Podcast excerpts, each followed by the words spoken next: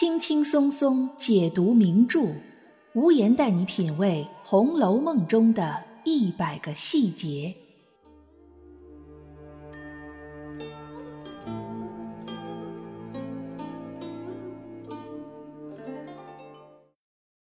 品读细节之美，发现别样红楼。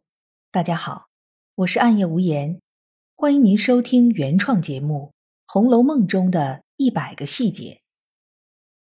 说起《红楼梦》中最令人心向往之的女子，探春在很多人的心里都应该排在前列。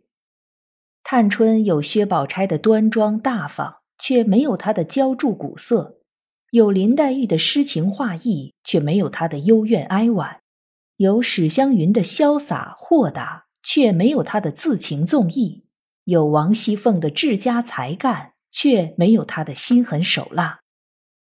从很多方面来看，探春几乎可以称得上是一个男人心中的理想女性，女人心中的理想自我，一个大家族里最令人省心的女儿。但完美如探春，在现代《红楼梦》读者眼里，却有着一个无法忽视的、如同白璧微瑕一样明显的缺点，那就是她对自己的亲生母亲赵姨娘的态度。本期节目，我们就从古代的婚姻制度和宗法制度的角度来探讨一下探春这种态度形成的深层原因。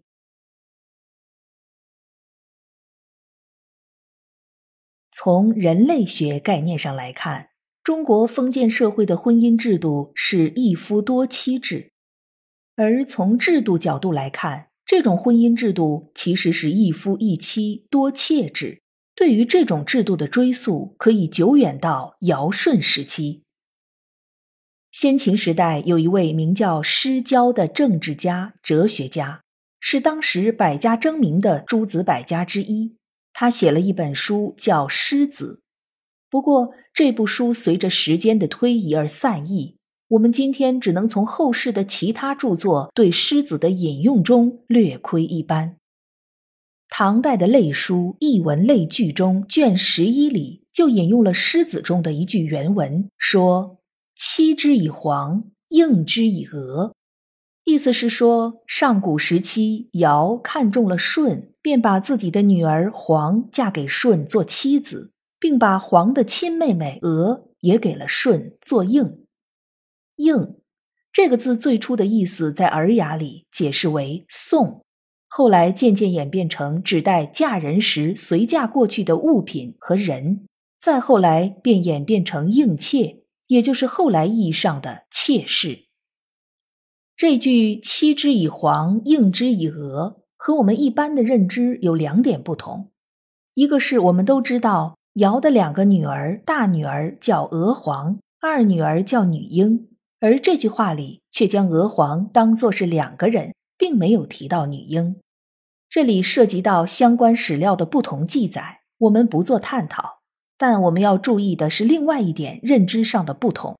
很多人认为舜同时娶了两个妻子，比如西汉刘向所著的《列女传》第一卷的第一篇就叫《有余二妃》，所写的就是娥皇和女婴，说尧乃妻以二女，以观缺内。意思就是，娥皇和女英都是舜的妻子，也都是身份地位相等的妃子。我们今天所能看到的许多古籍，其实都是经过了后人不断的修改增删的，所以我们并不能确切的知道舜是娶了两位平起平坐的妻子，还是一妻一应。但我们能知道，至少到了先秦时期，这种应妾制度就已经形成了。根据《礼记·适婚礼》中对封建婚礼的复杂程度的记载，可以看出儒家文化里将婚姻制度看作整个礼制的基础，而这样庄严隆重的婚礼是只有娶妻的时候才有的。女子通过一系列繁复的礼节仪式而成为了妻子。妻子在一个家庭中的地位虽然是从属于丈夫，但却是独一无二的。妻子除了拥有“妻”这个专有称呼之外，如果丈夫做了五品以上的官员，只有妻可以被封为诰命，享受朝廷俸禄。妻子生的子女被称为嫡出，有承袭爵位和继承家业的权利，而也只有妻子死后才可以和丈夫合葬并进入宗祠。也就是说，从嫁人之前的纳采问名开始，一直到死后可以被埋进祖坟，这中间所有的环节都是独属于妻子的。对照一下《红楼梦》里的人物。可以享受这些待遇的人屈指可数：贾母、邢夫人、王夫人、尤氏，这四个人因为丈夫有官爵，同时还是诰命夫人。此外，再就是李纨、王熙凤以及早亡的秦可卿。探春的亲生母亲赵姨娘，她的身份是贾政的妾室，她没有资格被明媒正娶。也不可能成为诰命夫人，而她所生的探春和贾环也都是庶出，在贾府乃至社会上的地位和贾宝玉不可同日而语。和贾府内部的人相比，赵姨娘的地位甚至不如平儿。平儿的身份其实是非常低微的，她是王熙凤的陪嫁丫头，按规矩到了年龄是要出去配小子的。但王熙凤为了显示自己的大度，也为了捆住贾琏，便将平儿收为通房大丫头。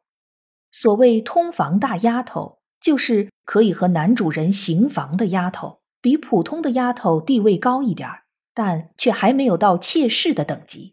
严格来说，是一个很尴尬的身份。但平儿比赵姨娘体面的原因在于。平儿是王熙凤嫁给贾琏的时候从王家带过来的陪嫁丫头。从我们前面提到过的应妾制度这个角度来看，平儿有点相当于应的身份，也就是一个准妾室。只不过王熙凤在这方面非常在意，从而将平儿的身份控制在通房大丫头上，并没有给予她姨娘的同等待遇。赵姨娘在贾府是有姨娘待遇的。这一点，我们从第三十六回王夫人询问凤姐儿就可以看出来。赵姨娘和周姨娘都拿着每月二两银子的月例钱，这是贾府给姨娘的待遇。平儿是没有这个待遇的。但之所以说赵姨娘地位不如平儿，不仅仅是从贾府这个家族内部来说，也要从封建社会的妻妾制度上来讲，妾和妾也是有区别的。比如平儿属于硬妾，再比如尤二姐，她虽然是贾琏偷着娶的，但贾琏给尤二姐买了房子院落，安排了下人奴仆。书里还写道：至次日五更天，一乘素轿将二姐抬来，各色香烛纸马，并铺盖以及酒饭早已备得十分妥当。一时贾琏素服坐了小轿而来，拜过天地。焚了纸马，这一系列纳妾的仪式都很齐备。小门小户人家娶正妻，热闹程度也不过如此。尤二姐的地位在妾室里面算是最高的。之所以这样，一方面是因为贾琏的确对尤二姐动了真心，另一方面也是因为尤二姐的身份。尤二姐原来是许配给黄梁庄头张家的。黄梁庄头就是照管皇家田地的负责人，尤二姐能和这样的人家结娃娃亲，可见他们家原本也并不是一般的普通百姓。相比较于平儿和赵姨娘，尤二姐的身份给贾琏做妾算是比较高贵的妾，古代也称之为良妾。但赵姨娘可就不一样，她原本是贾府的家生奴婢。也就是说，他们家世代都是贾府的仆人。赵姨娘年轻时应该是由奴婢抬级成为了妾室的，这样的妾室在古时被称为贱妾。通俗一点说，假如王熙凤死了或者被休了，尤二姐是可以被扶正成为正妻的。但就算王夫人死了，赵姨娘也没有资格被扶正。从这一点上来说。赵姨娘甚至还不如袭人。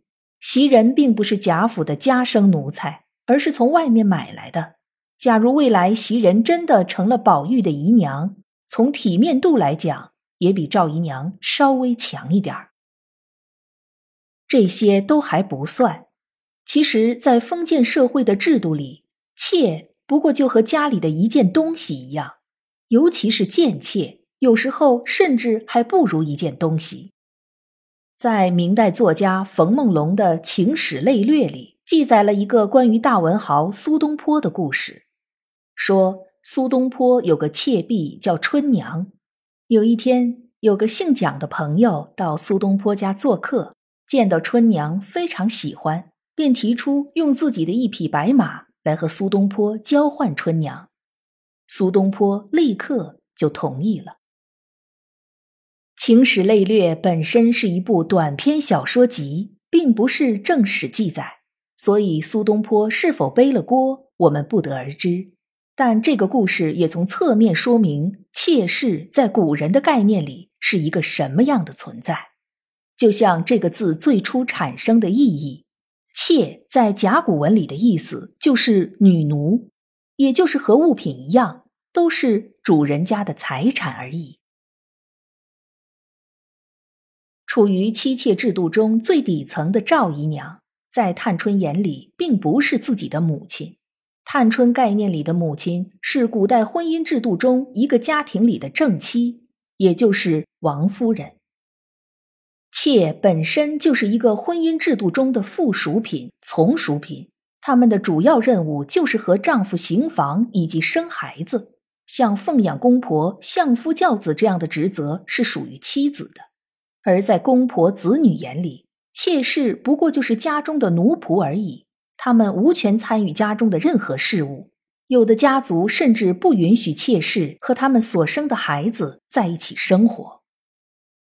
探春当然很清楚的知道自己是赵姨娘亲生的骨肉，但在她这样一位大家闺秀的概念里，宗法关系要远远高于血缘关系。宗法制度是我国古代的一种非常重要的社会制度，它之所以产生的根源。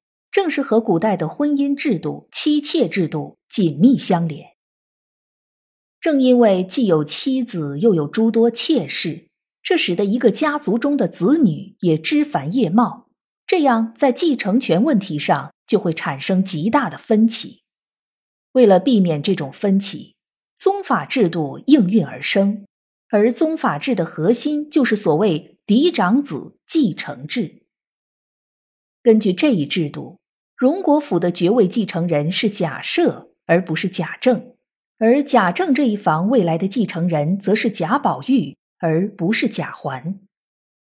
最初，这一制度的出现可以避免家族内部因为争权夺利而产生的矛盾，但随着时间的推移，却渐渐成为一种嫡庶有别的森严的等级分野。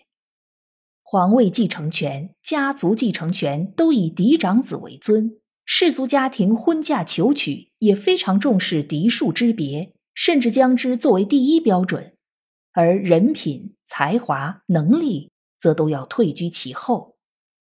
关于探春，王熙凤就说过这样的话：“你哪里知道，虽然庶出一样，女儿却比不得男人。